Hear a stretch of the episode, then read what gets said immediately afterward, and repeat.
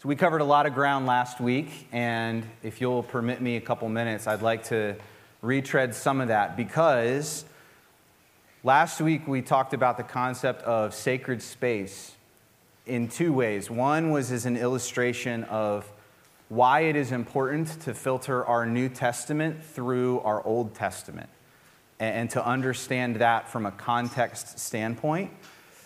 And I did have a chance to have some conversations with some of you last week, and it, it sounds like that it, we, we accomplished that, which is, which is great.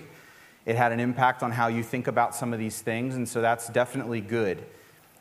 The other part of my overall goal for these two weeks, because they're kind of a kind of a, a package deal, is that I want rather than going deep and, and looking verse by verse on a specific passage, I really want to, again, be sort of all over the place because I want us to widen our understanding of how the Bible is one cohesive story.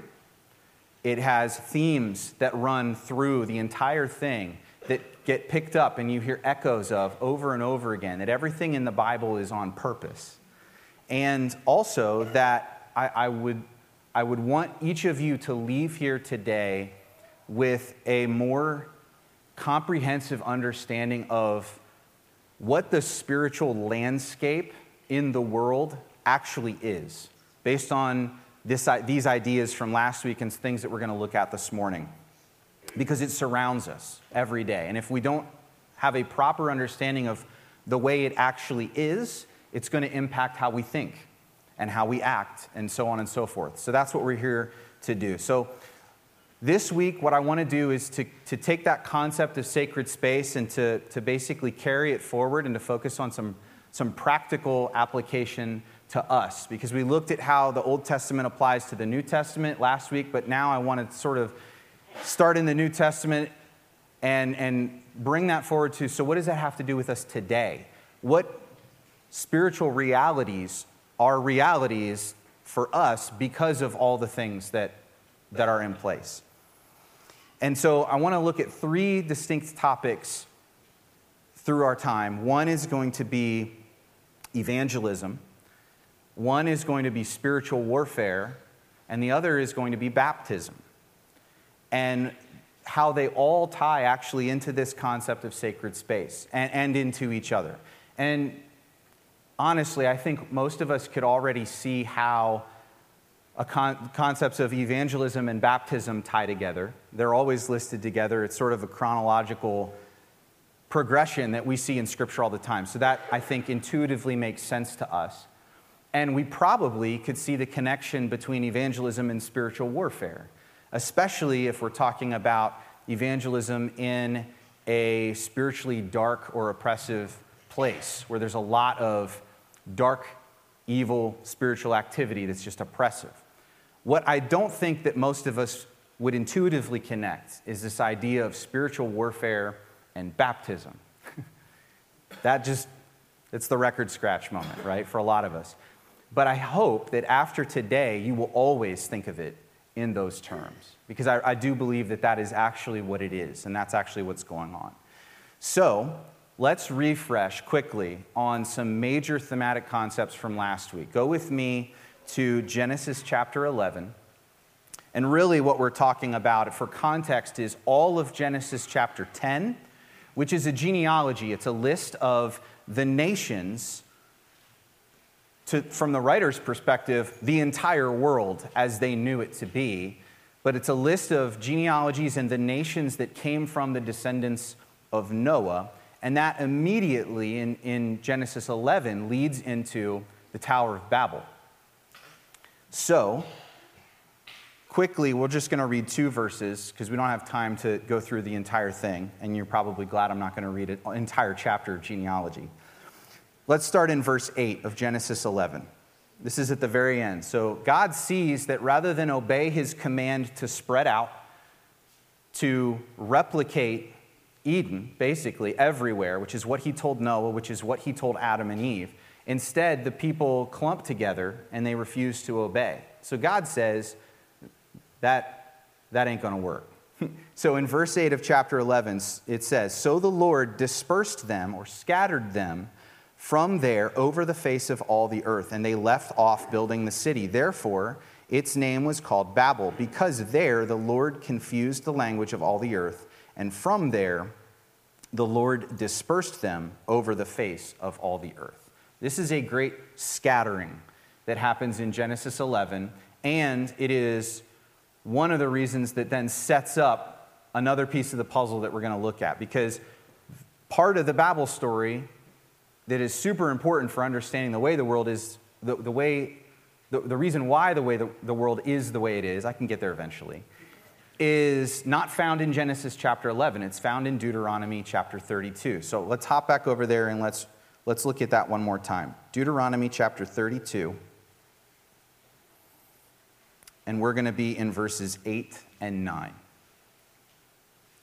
Deuteronomy 32, 8 and 9. It says, When the Most High gave the nations their inheritance, pause, inheritance is what you earn, right? So the, the idea here is that because of what happened at Babel, the nations earned this. This is what they got as a just reward for what they did, right? He divided mankind. When did that happen? It happened at Babel. So, this is our context. He, the Most High, fixed the borders of the peoples according to the number of the sons of God. The Hebrew there is B'nai, sons, Elohim. We're going to revisit that in a sec. But the Lord's portion is his people. Jacob is his allotted heritage. So the picture is because of Babel and that disobedience, God basically kicks the nations out of the house and says, I'm giving you to someone else. And it's not a reward, it's a punishment. I'm giving you over to these spiritual beings called the B'nai Elohim, the sons of God. They are spiritual beings who are not me, but they're going to rule over you instead because I can't even with you right now. You just won't obey, no matter how many chances I give you. And I'm going to make a nation for myself out of nothing so no one can take credit for it, and they're going to be my people. And I'm going to use them to impact and influence the nations. This is the, this is the separation that happens in, Gen, in, in Deuteronomy 32. One more passage, though, that kind of sets up our picture. Hop over with me to, to the book of Psalms, chapter 82, or Psalm 82, I should say. And we're going to look at the first two verses in Psalm 82. So, so far, human disobedience, spiritual beings other than God put in charge of those nations to rule them. But then we get to, we get to the, the, the, the part where it all goes sideways Psalm 82, 1 and 2. God has taken his place in the divine council. In the midst of the gods, he holds judgment. How long will you judge unjustly and show partiality to the wicked? Now, again, in the Hebrew, the language in verse 1 is God has taken his place in the council in the midst of the Elohim, he holds judgment. So we're talking about these same spiritual beings, and they have not done their job. They've not done what God asked them to do and gave them the nations to do. Instead, they have been wicked, they've been unjust, they've begun to accept worship for themselves. If you continue to read the context there. And so this is a problem. God says, This is not what you were given this task to do. You have been corrupt, and you have led your peoples into corruption and away from me. Now,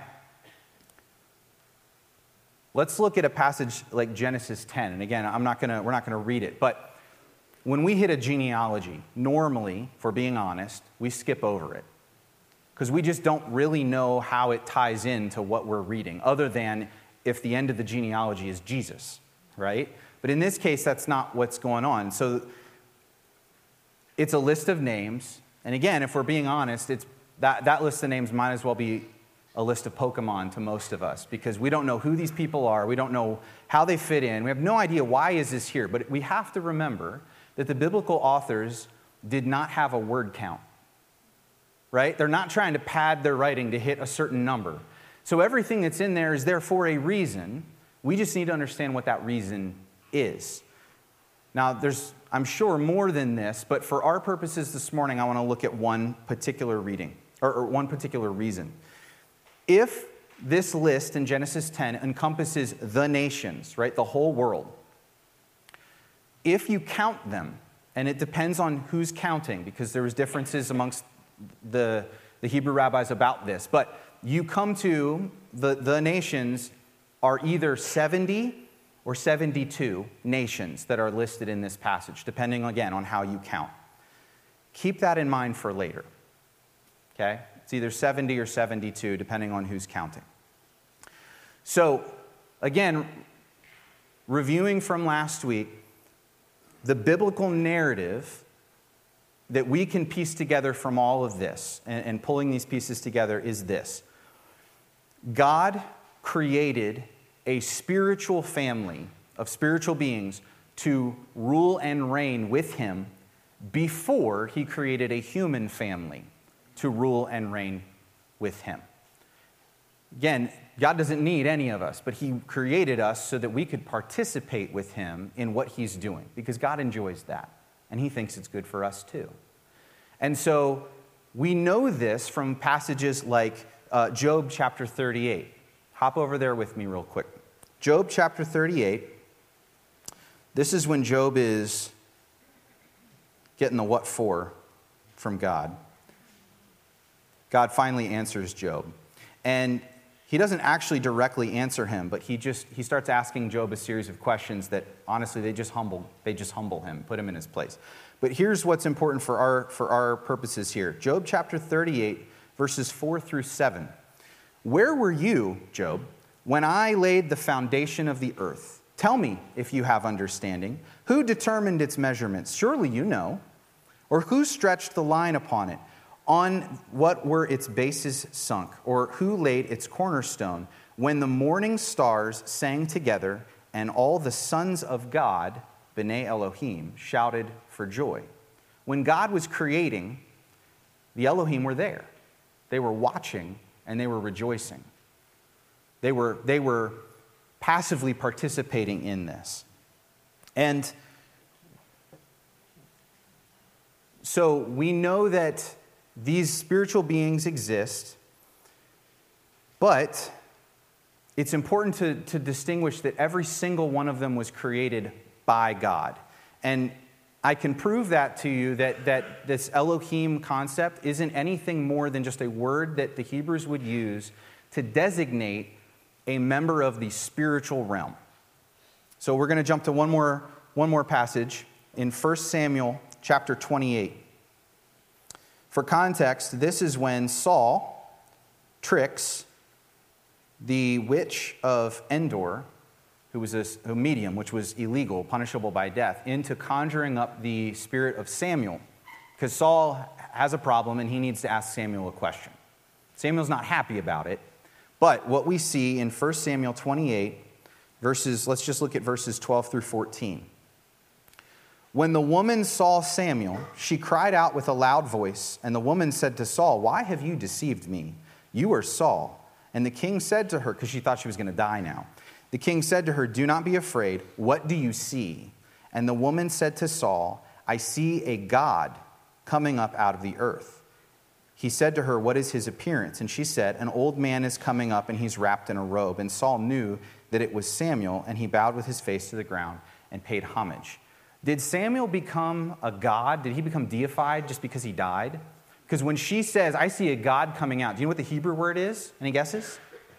Elohim. I see an Elohim coming up. So that should tell us that these that because something is an Elohim, that doesn't mean anything other than it is a member of the spiritual realm, not the physical realm. That's it. That's all it designates. Samuel didn't become a god just because he died, but because he died and now he's in the spiritual realm, he is an Elohim. And if you and I die, we will become an Elohim just by definition that we are now part of the spiritual realm, not the physical realm.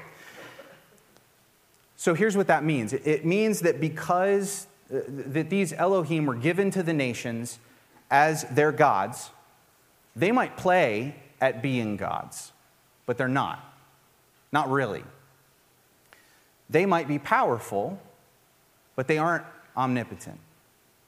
They might be clever, they are not omniscient. And they would most definitely be more than you or I could handle on our own. but they're nothing compared to their creator. I want you to see that because I don't want any of you to get the impression that the, the Old Testament Israelites had any concept of God and his uniqueness in the spiritual world that's any different than how you or I think of God today, right? Because if you trace this idea of Elohim throughout the Old Testament, what you see is that Elohim just means a member of the spiritual realm. So, by definition, Yahweh, the Most High, is an Elohim because he's a spiritual being. But no other Elohim is God. That makes sense, right? He is unique amongst all of the spiritual beings. So even though, yeah, they exist, and even though they're put in charge, they're not anywhere close to him. And they never will be, no matter what they think about it. So the Bible has always presented God this way, always. And the Hebrews never, ever conceived of God any differently than this. He is alone, He is unique, He is the Most High. In fact, in, in the creation account, even though the sons of God were there, the, the, and that language is us and they, and you have this plural language. The language of creation is always singular. God alone creates, not them. So I just want us to be clear on that because that, uh, that was actually a question that was a good question that came up after service last week, and I just wanted to clarify that. So, back on track with our application. Uh, we're going to do this again. I want you to pair up in groups of like three to four. That's not pairing. I want you to group up in, in groups of three to four. And I'm going to give you just a couple minutes to discuss two questions amongst yourselves. And then we're, we're going we're to throw some answers out there. Here they are. When Jesus came, what was he here to fix? And part, the second question. Based on your answer or answers to that question, what was Jesus here to fix when he was here? Where did that problem come from in the first place? If you can trace it to a passage in the Bible. Okay? So, those two questions. What was Jesus here to fix when he came? And where did that problem come from in the first place? So, go ahead, take just a couple minutes, discuss amongst yourselves, and then we'll, we'll talk about it.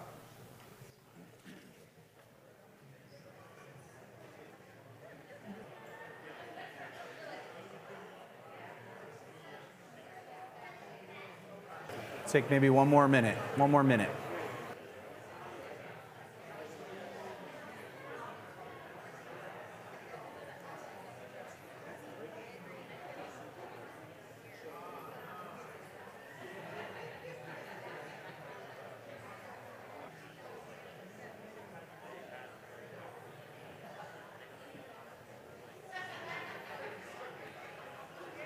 All right, let's let's wrap it up and we'll bring it back here and super informal because this I'm super informal. So we'll just throw it out there, popcorn style.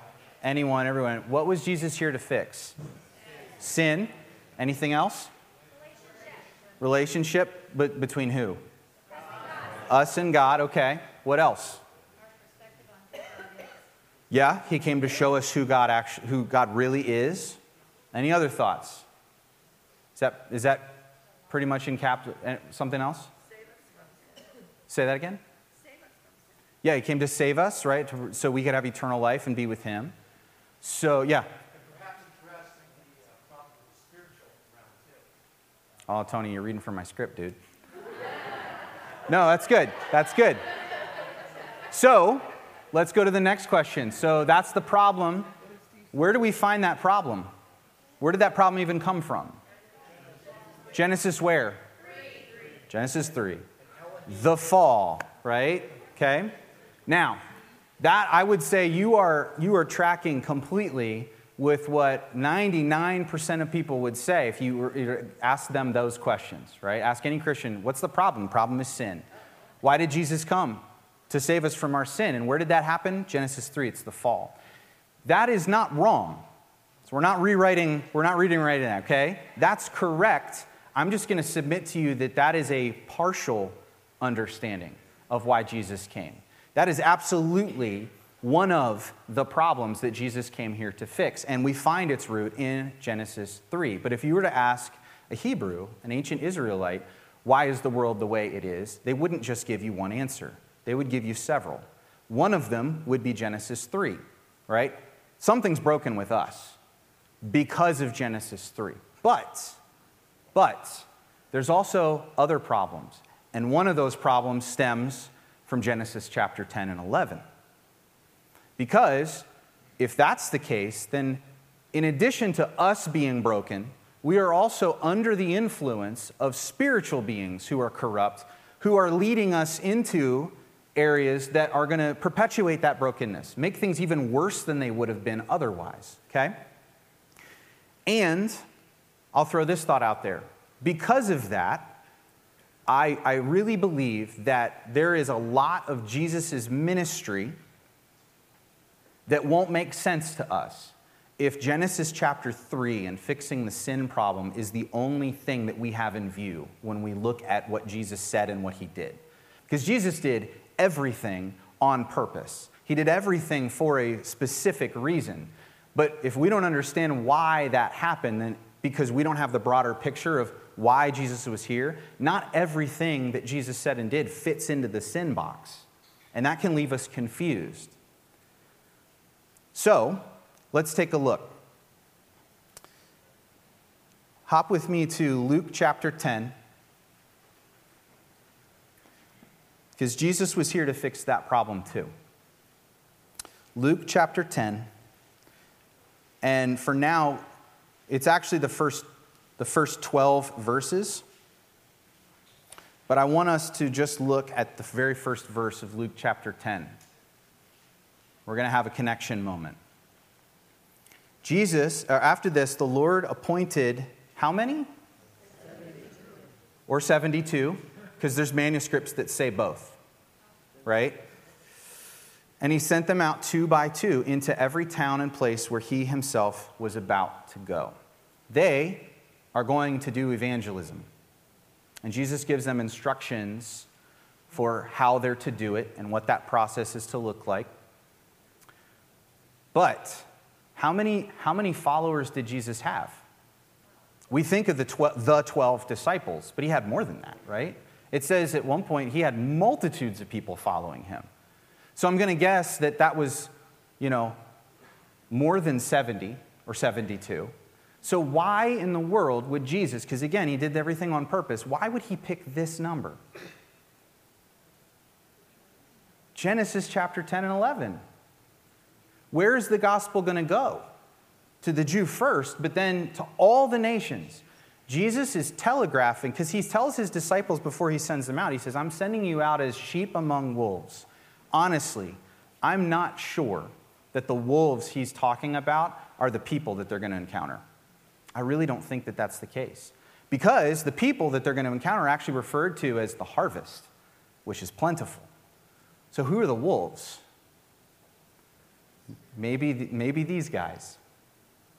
And I don't think that's just a hunch because hop down with me to, the, to verse 20, Luke 10 20.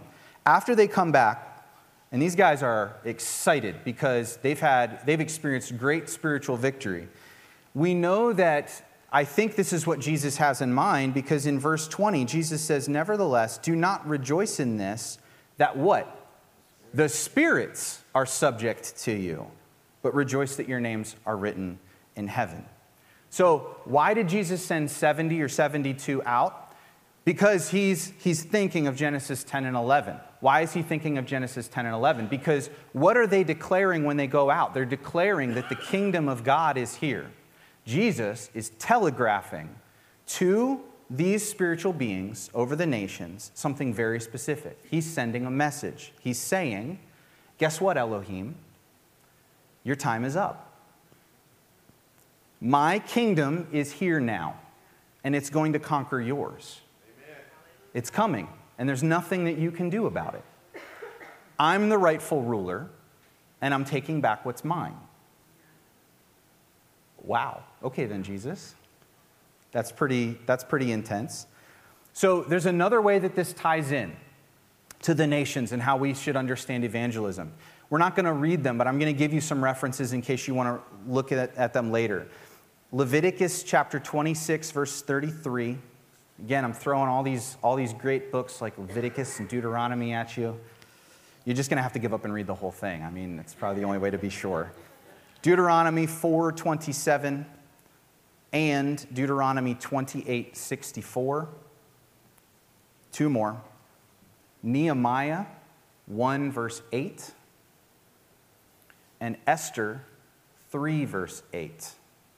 Now, the concept here that we see back in Leviticus and Deuteronomy is that God promises Israel, his people, if you don't obey me, if you do, you're going to be blessed, and I'm going to be abundant in how I bless you. But if you don't obey me, I'm going to scatter you. I'm going to scatter you out amongst the nations. And again, what's that language of scattering should make us think of? Genesis 10 and 11, right? When the peoples were scattered, they were dispersed. He says, If you don't, I'm going to do the same thing to you, right? You're not above consequences for disobedience. It's exactly what happened to them. And in Nehemiah and Esther, we're on the back end, right? Because they have been scattered. They have been. What happens uh, first, right? The northern tribes of Israel, which was a, a, an apostate kingdom after the, the united monarchy split after David and Solomon into two the northern kingdom of Israel, 10 tribes, and the southern kingdom of Judah, two tribes, Judah and Benjamin. The northern tribes get conquered by Assyria. And Assyrian practice, whenever they conquered anyone, was to try and keep the, the, the, the, revolutions to a minimum, is they would take people from a place they conquered and they would send them to some other place, which is a land they had no idea, they'd never been before. And they would take people from another place and they would bring them here. And they would, they would mix and match, and they would do the toss salad thing with all these peoples, because if you're living in a place that isn't your home, what do you care if, it, if they get it back, right? It's not a bad idea. But because of that, the Assyrians scattered. They dispersed the 10 northern tribes of Israel pretty much everywhere. And the Assyrians at that point were the guys. They were like the Romans during Jesus' time. Later on, the southern tribes get conquered by Babylon, and they go off to the captivity in Babylon. Now, here's the question in Nehemiah and in Esther who comes back who comes back? Because in, in Deuteronomy 30, God promises that if they remember Him, if they're faithful, He will bring them back and He will restore that relationship and He will unify Israel again. Who comes back, though, after all the exiles? Just Judah. Just Judah, the southern two tribes. In fact, in Jesus' day, the Jews still considered themselves to be in exile because the northern tribes never returned. They never came back. They were still out there amongst the nations, right? So the prophecy that was also tied into the Messiah, by the way, had not never been fulfilled. The Messiah was supposed to unite all of Israel, all of it. And that was still not the case. So, uh, that all changes, though, because I know a lot of us even then, some of, uh, some of what's out there can be like, well, you know, that's just not going to happen until Jesus comes back. That's, that's a down the road, end times kind of thing. I'm going to submit to you that that's actually not the case, that it's already happened. And it's already happened in the Bible. Go with me to Acts chapter 2. Off the top of your heads, anyone know what Acts chapter 2 is talking about? Right after, right after Jesus ascends, the disciples are alone. This is Pentecost. This is when the Holy Spirit comes and dwells and, and indwells believers for the first time permanently. This is when they become sacred space. And as a result of that, they begin to preach. And they begin to, to preach in different languages that they, that they didn't know, that they'd never spoken before. And the people who are in Jerusalem for the feast, for, for, uh, for that time are hearing it, and some of them are saved. But we kind of skip over verse 5 because, again, we're going to make a connection. Who was there in Jerusalem? Verse 5 of Acts chapter 2. Now there were dwelling in Jerusalem Jews, no surprise there, but devout men from every nation under heaven. They came back for, for the festival, for the feast. This is when all the nations are represented Israel has been reunited during this time. And it's at that moment that God chooses to send the Holy Spirit for the disciples to speak in tongues and for all of these folks to get saved 3,000 of them. And they were confused by it. It said they thought they were drunk at first. And Peter's like, You have no idea. And then he quotes the prophet Joel. He says, No, no, no, you have no idea. This was coming. This was always going to happen. This is the fulfillment of this prophecy. God has reunited Israel. And now he has done what he promised he would do in Deuteronomy 30. He, he is circumcised, as God says in Deuteronomy 30, will circumcise your hearts. That is what's happening when renewal and regeneration is happening, when the Holy Spirit comes to dwell in you. You are a new creation. And that happens there. And then what happens after that? They don't stay in Jerusalem, they go back to their homes. It came to the Jews first, just like Jesus said it would. And then it goes out to the nations. At Pentecost, not only is prophecy fulfilled and all Israel is reunited for the first time since the exile, exile's over, but now all of those Jewish Christians go back to the nations like little cell groups, and they start the reclamation process of the nations from Pentecost forward.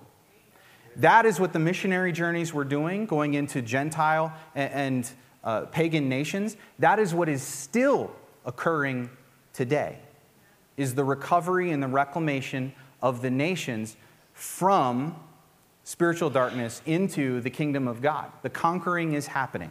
Okay? Side note Have any of you ever, as we're talking about missionary journeys and things like that, have any of you ever read Paul's letters, especially his later letters, and wondered why the heck he was so obsessed with getting to Spain? He talks about it like constantly. He's talking about the Romans. He's like, Yeah, I'm going to come see you in Rome on my way to Spain. And even when he's in prison in Rome for the second time, he's like, once I get out of here, I'm going to go to Spain. I'm going to, you know, go see what that's all about and, and bring the gospel to them. Why? Why, why specifically Spain? Because Paul knew Genesis 10. He knew his Old Testament. If you take Acts and the places where the gospel goes, right down to the, the sort of passing story of Philip and the Ethiopian eunuch. You know, there was a Jewish uh, group in Ethiopia as part of that exile, right? If you go and you trace all the place names that are listed in Acts throughout the book of the missionary stops, and you overlay that over the place names from Genesis 10, what you find is, without missing a single one, the gospel is brought to people starting furthest east and working its way west at every point. Not a single one is left out, except one. Tarshish, which in Paul's day was known as Spain.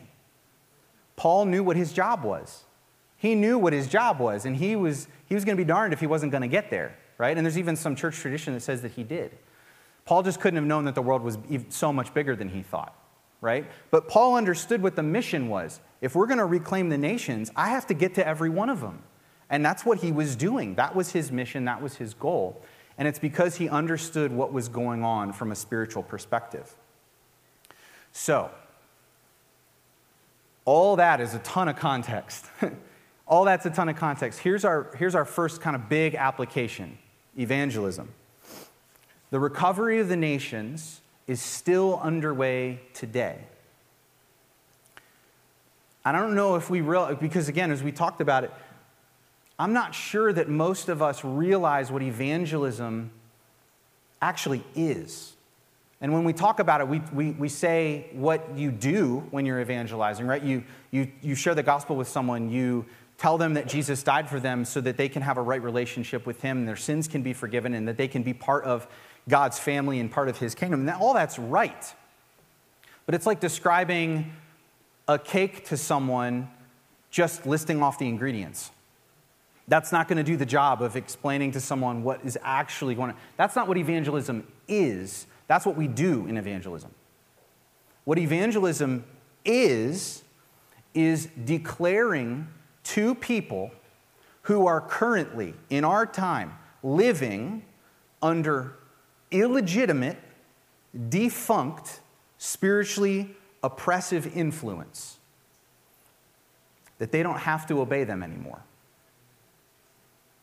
There was a time when they did. Back in the Old Testament, we see this You can jot this down and look at it later. Deuteronomy 29 26. When the consequences of disobedience are being shared with Israel, one of the things that's said is that one of the things that's going to happen is you're going to be scattered and you're going to be sent into the nations and you're going to end up worshiping the gods that were allotted to them. Again, what does that make us think of? That's Deuteronomy 32, that's Psalm 82, right?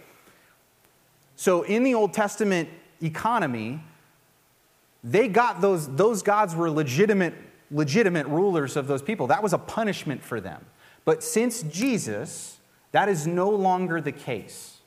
They are illegitimate. They have no power, despite whatever they say. Anything that they would say to the contrary would be a lie. But the idea of evangelism is we are declaring to people that that time has passed. You don't have to be under them anymore. You don't have to be under their influence or their control anymore. There is one legitimate ruler of all the nations. And he's not just asking that you come back, he's, he's demanding it because he's the only legitimate ruler, right? And they have no claim over you anymore. So it's time to come home. That is what evangelism is. When we are sharing the gospel, that is what we are saying from a spiritual landscape perspective. It's time to come home. You can be done with this. They, don't have, they can't tell you what to do anymore. There's one ruler, one God, and you were always supposed to be part of his family. Guess what? You can be now. He's made that possible for you, for every one of us. So come home. So, this leads into our next big application. And I think at this point we can understand, based on all this, how spiritual warfare ties into this. Because if that's what's actually going on with evangelism, they're not happy about that. I mean, they, they can't really do anything about it, but that doesn't mean that they're gonna, they're gonna take it lying down, right? They know how this ends, they know what the score is, but they're gonna go down swinging because they're gonna hurt as many people as they can on the way down. And because you and I are, are trying to do the opposite, we're, we're conquering their turf and we're taking it back for who it really belongs to and the people under it, they hate us because they see us as traitors. They see us as uh, God's favorite. They see us as rivals. And do you know why that is? Do you know in the Old Testament, sons of God, B'nai Elohim in Hebrew, only ever refers to these spiritual beings? Did you know that we in the New Testament become, we get called sons of God? That's because in God's economy in the new creation, we replace them. They're not happy about that. They don't like us very much because we're, taking, we're going to take their jobs. In fact, we already have.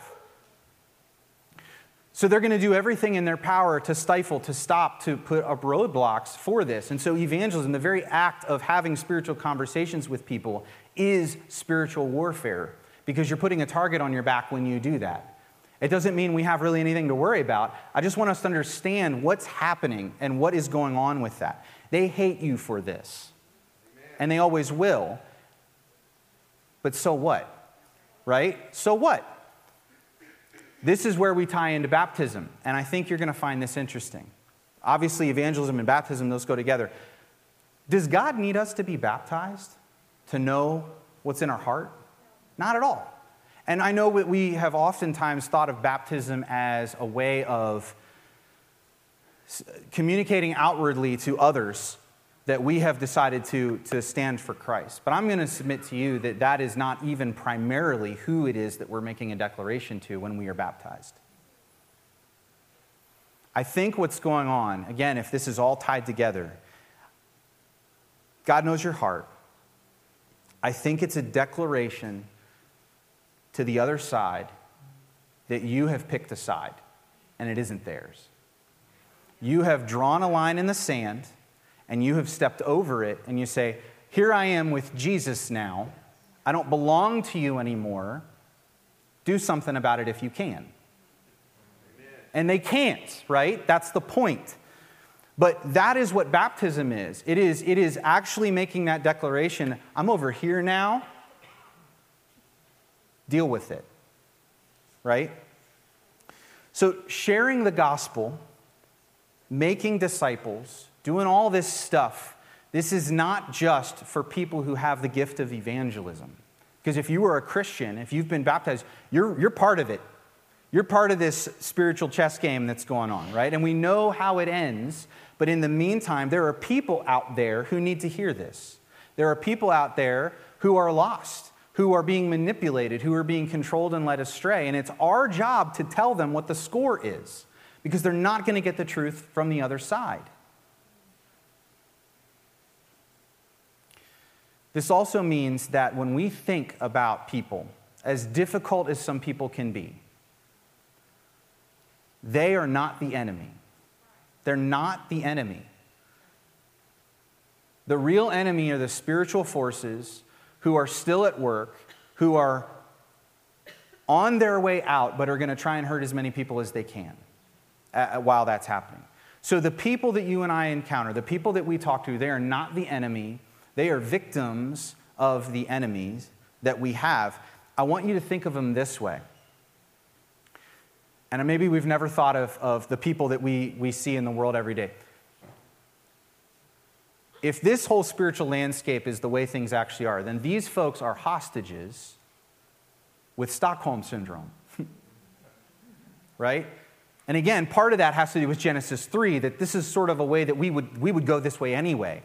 But it's compounded by the fact that the spiritual influences over nations are pushing us this way as well, right? And they have developed an affinity for the way things are. And part of our job is to tell them it doesn't have to be that way. Not all of them are going to believe us, not all of them are going to make that decision. And so, spiritual evil is going to use those who are willing to stay under their control and their manipulation to also help impede us. But the point that I'm making to you is that we, it will make a difference in how we understand spiritual warfare and the, the conversations that we have when we understand the roles that each of us are playing and, and how the table is sort of set from, from a spiritual perspective. So, what does all this sort of come to? The big takeaway, if I could leave you with one, is this the kingdom is here. It's been here for a while, and it is continuing to take ground. It is continuing to take back what rightfully belongs to the one and only king. But as I look out at the way that the world is today, and I look at who's already, already in, I'll be darned if it's just us that end up end up as part of, part of God's forever family. There are so many more people out there who need to know this. There are so many more people out there who they have no idea what's actually going on, and it's our job to, to tell them. I hope that you feel that way. I hope that you understand not just the urgency, but even maybe the excitement of saying, I get it, I see what's going on, and I want to tell someone because I don't want them to live under that anymore. Jesus said in Luke 10 that the harvest is plenty. I believe it still is. But it needs people who are willing to step out and to actually have the conversations, to step out and to say, do you, have, do you realize what's actually going on? Do you realize the influence that you're under and that you don't have to be anymore? So last week we did a takeaway and we have some of those still left in case you didn't get one. We talked about sacred space and how in the Old Testament that literally equated to the dirt under your feet. But in the New Testament, it doesn't. We are sacred space because God's lives, presence lives in us. So there's a little bottle of dirt out there. As I said last week, the dirt means absolutely nothing because that's not how it works anymore, but it's a good reminder of what is now the reality. So if you didn't get one of those, feel free to take one. This week, there is a open box of a massive puzzle of the world. And unless you just grab a bunch of ocean tiles, which I would encourage you not to, grab a piece on your way out. Whatever you grab, wherever it is, if there's land there, you have just grabbed one of the nations. This is who we are to take this to. This is who God came to redeem, to bring back to him, to make the way it was always intended to be. So, between those two things, I hope that you can have some reminders of the importance of this, of the urgency of this, but also as a way of remembering the role that you play and the role that the people in your life who don't know this play. It's God who's redeeming people back to himself. And that's the good news that we're here to share. That's the good news that we're here to share. So I pray that you will look for opportunities to do that this week. Let's pray.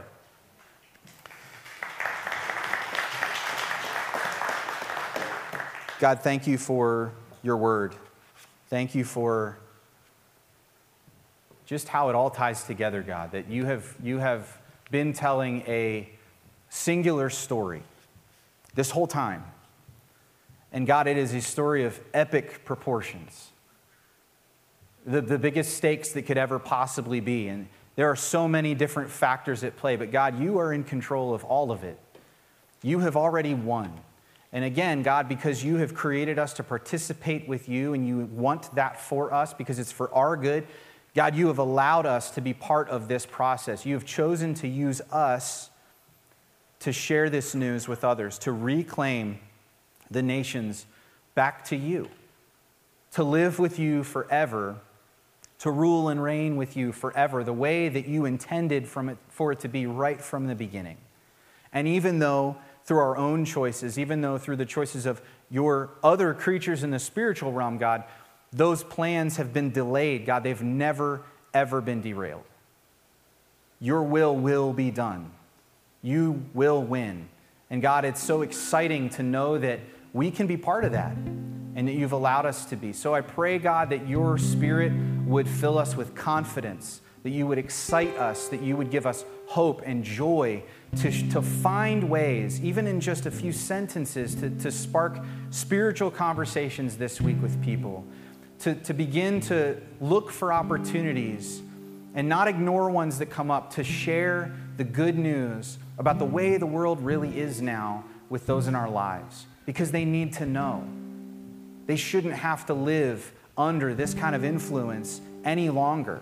And I know that some of them, if they just hear it, this will be the best news, the greatest news that they've ever heard because it was for us.